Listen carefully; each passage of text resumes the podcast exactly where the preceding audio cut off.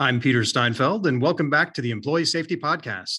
Rick Kelly is our guest on today's show. Rick is the Senior Vice President of Global Safety, Security, and Business Continuity at Chubb, which is the world's largest publicly traded property and casualty insurance company. I couldn't wait to get Rick on the show to talk about his personal approach to safety leadership and how Chubb fosters leadership within the organization.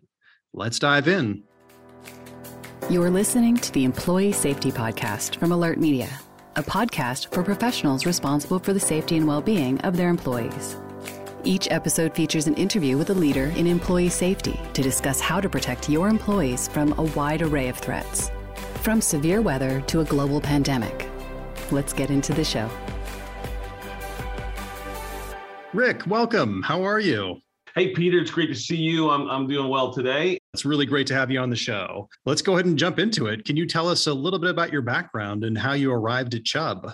Sure, sure. I'd be happy to. So, so my career started in law enforcement, local law enforcement, back in the mid to late '80s now, which is, seems like a long, long time ago. And uh, I was a local police officer in Pennsylvania, and then uh, eventually made my way to the FBI for a career in, in federal law enforcement for about 14 years and then was able to make the jump into corporate security, which is where I am now with Chubb. Here I am the senior vice president responsible for safety, security, and business continuity. So got the, quite a big remit, and I'm also also function as the chief security officer for the organization. Fantastic! That's a wonderful background. You really have seen emergencies from just about all angles. Yeah, absolutely. I mean, I started when I was a young child in, uh, you know, adolescent in, in my hometown. I was part of the fire service there and also the emergency services. So I've sort of cut my teeth on on public service and, and emergency services, making my way into the into the private sector now, where we sort of do the same thing, right? It, it's it, we're we're like the corporate police department, right? We we mm. do all the all the fun stuff that you know a lot of the employees in our organization call us the cool kids right so uh, so we are kind of the cool kids and uh, we get to do all the fun stuff that sort of is uh, not necessarily secret, but most uh, of your standard line employees would think it was fun stuff to do, right? Investigations and safety, and you know all those things that sometimes are are, are considered bad day issues. Sure, sure. Well, speaking of that, Chubb is just a massive company. So, can you give our listeners a just a quick overview of the organization and then your role there specifically? Yeah, absolutely. So, Chubb is the largestly publicly traded property and casualty insurer in the world. So we've got operations in 54 countries. We have about 700 locations currently, and we're also in the process of expanding our life business in Asia Pacific, which is going to double the footprint over the next six or eight months for us. Wow. So we've got quite the footprint out there globally, and we have currently about 31,000 employees across the footprint right now, and it's quite uh, quite an exciting time to be at Chubb. As I mentioned, so so my role is uh, sort of the chief security officer, and, and I function as the safety officer as well for the organization. Excellent. Now, when you first arrived at Chubb, what were some of your primary goals for your team and your department? So when I first came to the organization, the security department and the and the business continuity or crisis management department were sort of housed in separate uh, entities in the organization. The business continuity sat in the IT side of the house and operations side, and security sat on the on the legal side of the house. So the the position that I sit in now is a newly created position to sort of bring these organizations together and start to do more collaboration and cooperation to sort of build efficiencies in those programs and do a better job protecting the people of the organization number one and then protecting our our assets our reputation and brand number two. So when i when i came in it was quite the challenge to sort of look at two different groups of of individuals from various backgrounds and uh, and different generations too. So um, the security team was much more mature and had been around for a long, long time, and, and almost all of the security personnel were retired from other federal or local law enforcement. And the business continuity team was quite young and energetic and aggressive. So to look at those two groups and sort of get them together and and understand how to talk with each other and and to sort of uh, build those efficiencies and and get the expertise working in, in the same direction was was quite the challenge. But nonetheless, it's been you know an extremely enjoyable experience. The teams work extremely well together, and uh, it's just a fantastic opportunity here. Why was it important for you to make these structural and really cultural shifts, and how have they benefited the organization? Well, we, we found that, you know, during times of crisis, you know, these two teams do a lot of the same thing. While they were sitting in separate sides of the organization, you know we we sort of respond to and react to the same types of crises so to bring those groups together builds those efficiencies and and just makes for a much better holistic approach to crisis management crisis response and at the end of the day you know keeping our people safe and, and resuming business as quickly as possible so Right. Do you see this becoming a common theme across many organizations as you network with others out there? Or do a lot of companies basically keep this very siloed? Yeah, I think I see more and more that more companies are sort of blending these these groups together, right? So business continuity was never necessarily a part of security when I was first uh, in the industry back in the early 2000s, and now when I see my professional colleagues and I interact with folks at, at different trainings and, and organizational meetings, I see more and more that these groups are, are absolutely uh, intertwined and working together to sort of do the same thing that we're doing, you know, build those efficiencies and bring that expertise together and really find a way to uh, operationalize the, the teams for the better of the organization. What's the pitch someone should make if they're going to their management and saying, "Hey, I really think we should bring these two groups together"? If you had to sum it up, what what would you tell them would be a powerful thing to say? Yeah, I think because the teams do do almost the same thing, right? Well, security is a responsive kind of group. Business continuity is a responsive kind of group as well. Mm-hmm. They all sort of have the common goal of, of solving problems and, and getting organizations back to you know where they want to be as business as usual and making sure that everything is is you know the way it needs to be post event you know to bring those people together is kind of a force multiplier for the organization. So so having the teams sort of in the same organizational structure and sort of you know synergize together and, and speaking uh, with each other and, and sort of doing a common role in the organization is, is just a win-win for everybody independently they're valuable, but together or combined, they're exponentially more powerful and beneficial to the organization. Yeah, absolutely. And and I mean, we found that a lot of things were sort of duplicative, right? You had two teams doing almost the same thing. It's like, you know, 10 things are happening and, and all those 10 things are happening on both sides of the house. So to bring the groups together and build those synergies between them really was helpful in, in sort of cutting down on wasted time and, and actually time to resumption back to normal. So good, good stuff all around. Would you say that your idea for this came from maybe the public world where you saw different agencies not communicating? Yeah, I think so. So I was with with the FBI during 9/11 mm. and communication was critical during that particular phase of our time as an organization and it was something that was found to be extremely lacking pre 9/11, right? So post 9/11 I had the good fortune to to be in that organization when we really transformed the entire way we did business, right? So so we sort of began to operate as a, a corporate organization, whereas the headquarters in, in Washington, D.C. was functioned as the corporate office.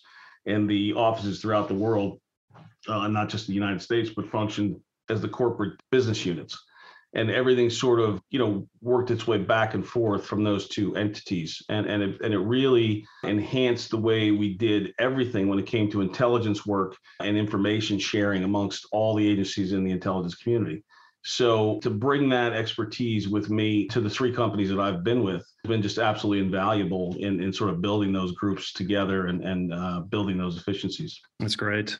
Well, when it comes to employees in safety or security roles, what skill sets do you look for or perhaps try to cultivate?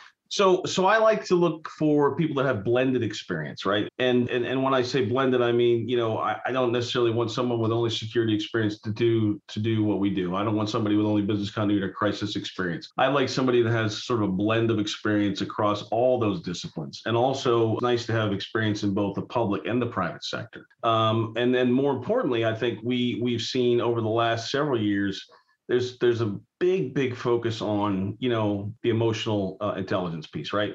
How do people sort of function within groups? And that's probably the most important thing for me. I mean when i hire managers senior leaders in the organization the most important thing for me is are they going to fit in with the culture? Are they going to be able to communicate effectively across the organization? Are they going to be able to be successful in their roles? And and if they if they can do that that's fantastic we can teach them anything else, right? We, we can teach them all about how business continuity works, how crisis management works, what business resilience and operational resilience is, how to do investigations, how to handle fire safety and, and first aid and all those other things. But but it's really hard to teach somebody those key interpersonal skills that you need to be successful in an organization. So those have become really, really critical for me and sort of form a, a cornerstone into how I, I try to recruit for the teams that I have uh, here at Chubb.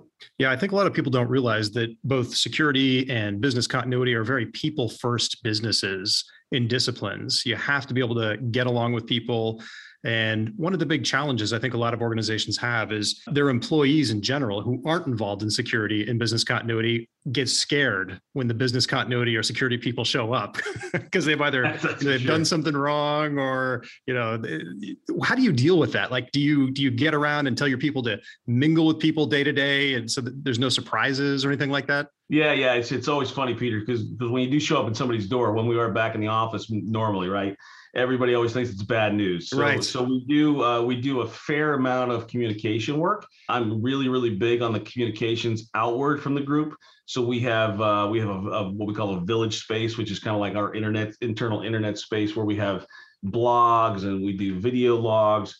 So we we do an awful lot of uh, awareness communications. We also do a fair amount of training for our employees on all kinds of things, not necessarily just uh, like safety or security training, but but things that you know like how what to do around the holidays and mm. and uh, you know how to think about your internet connection at home, credit card safety during those peak times in the holidays, things like that. So so we try to touch on a lot of things that that impact our people, and that also gives us some really really good connectivity to them, and and they understand sort of what the group is about because most folks don't understand what these groups do. They only know that, uh, that in times of, of crisis and times of great need, coming in, in real handy. So it's good to have that outward communication. And we do uh, an awful lot of that throughout the year. We have an annual communications calendar that we refer back to.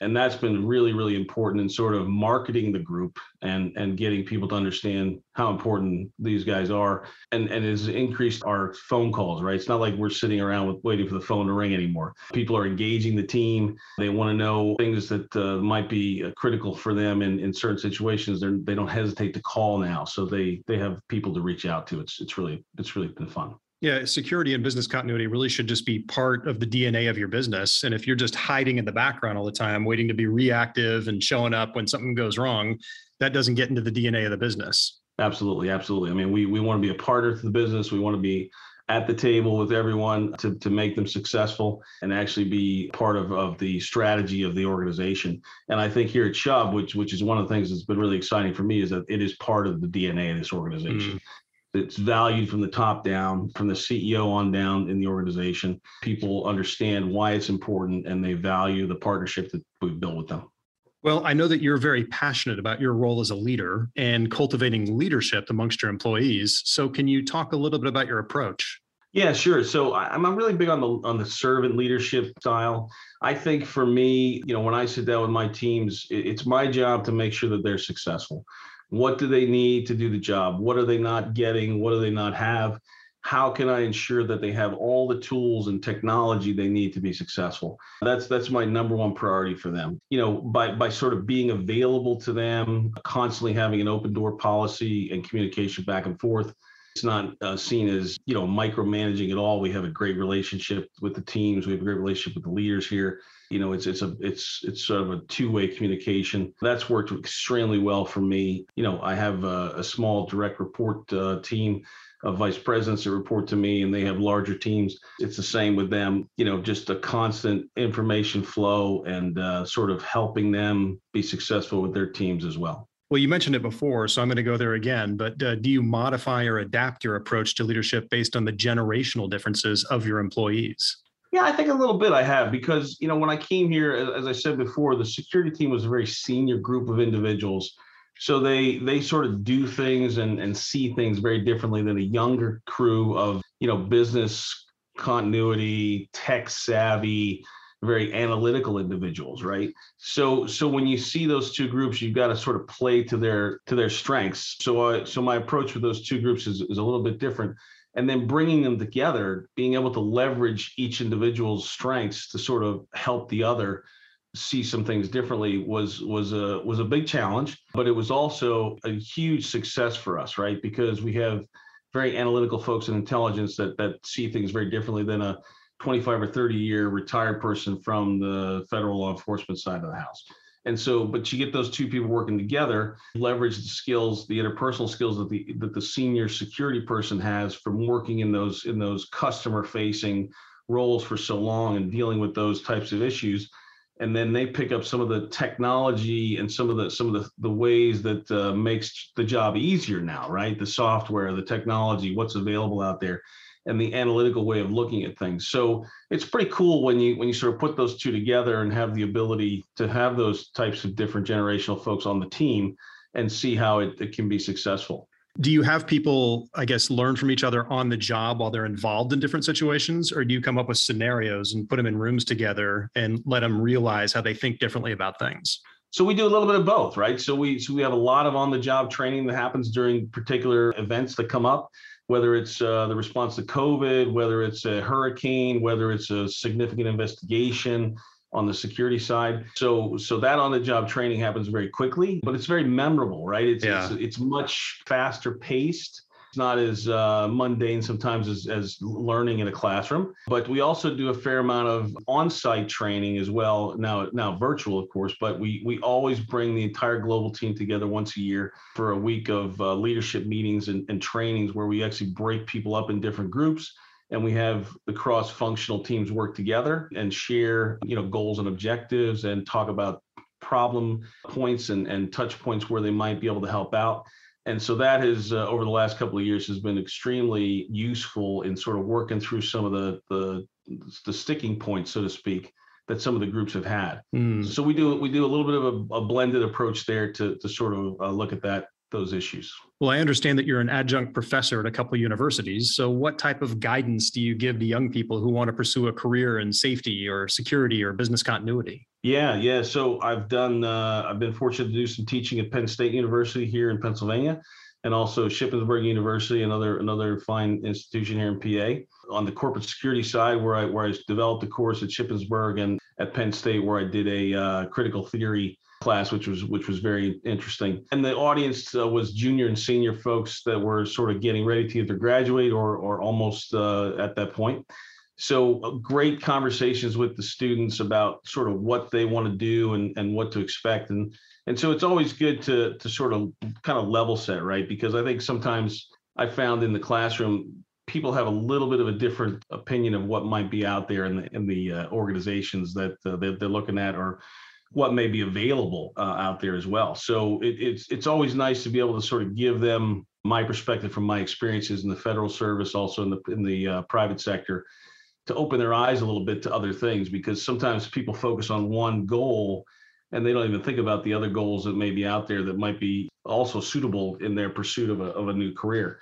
So it's fun to sort of you know not only instruct the, the the, students on those particular topics especially the the critical theory that was that was a very interesting course to to teach but but also kind of help them see some of the things that are on the other side uh, when they get ready to graduate and move on to uh, you know to the real world here. Mm-hmm. and what do you tell people who want to make a switch from public to private? Or how do you counsel private companies who are bringing those people in? Because there's clearly a difference in thinking and how people go about doing things yeah, I think I think the uh, so, so, some uh, I, have seen success and I've seen failure in, in, both, right? So I've I've had some very very good experiences with bringing people over from the from the public sector to the private sector, and it depends on sort of what your experiences were in that organization. So I think it's important for anybody who's going to make the switch to to try and understand as much as you can about the the organization you're going into, right? Whether it's a private sector and you want to bring in some public sector folks, you need to sort of understand what those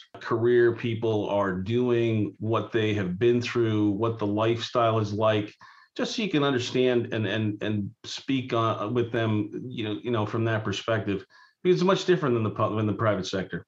And then for the for the public sector folks coming out and and moving into private sector work, I think it's really really important to understand how the business really works. Right, you got to speak the business language. You have to understand what it's all about, talking about budgets and plans and forecasts.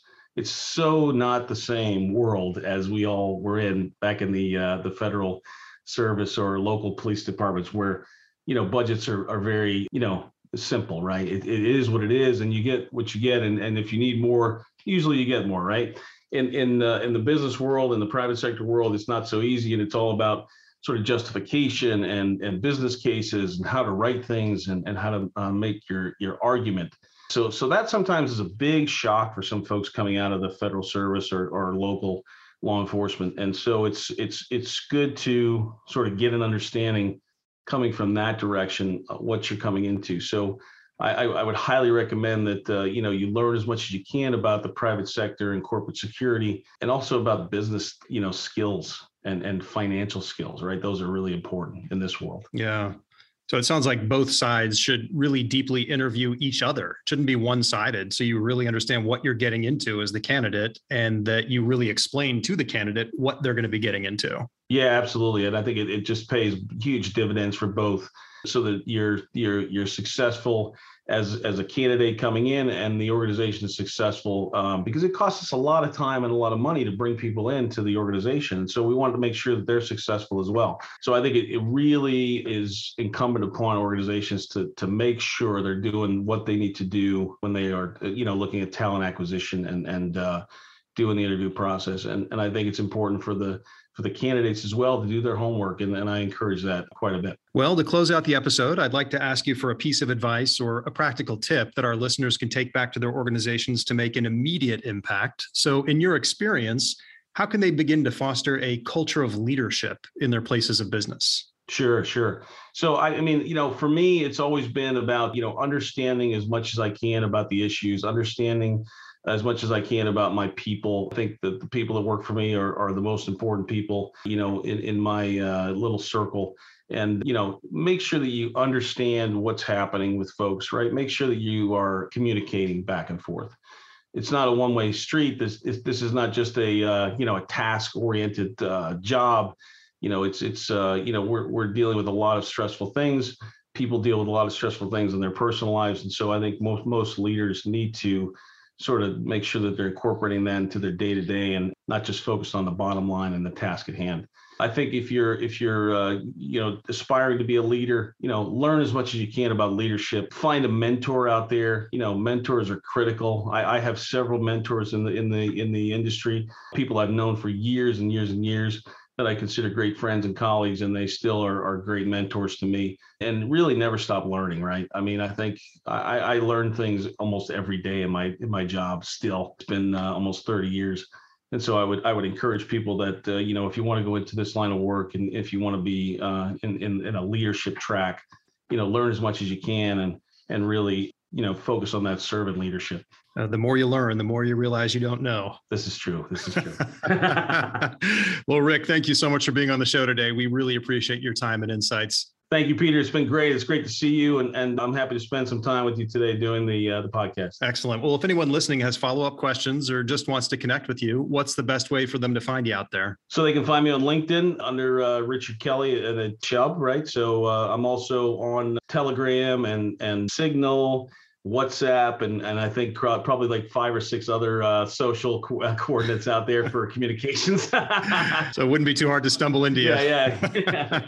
LinkedIn's probably the best and easiest way to get to get a hold of me. Okay, fantastic. Well, thank you so much to Rick and to all of our listeners for joining us on the Employee Safety Podcast today. If you like what you heard, I encourage you to subscribe to future episodes at AlertMedia's website or on your favorite podcast player.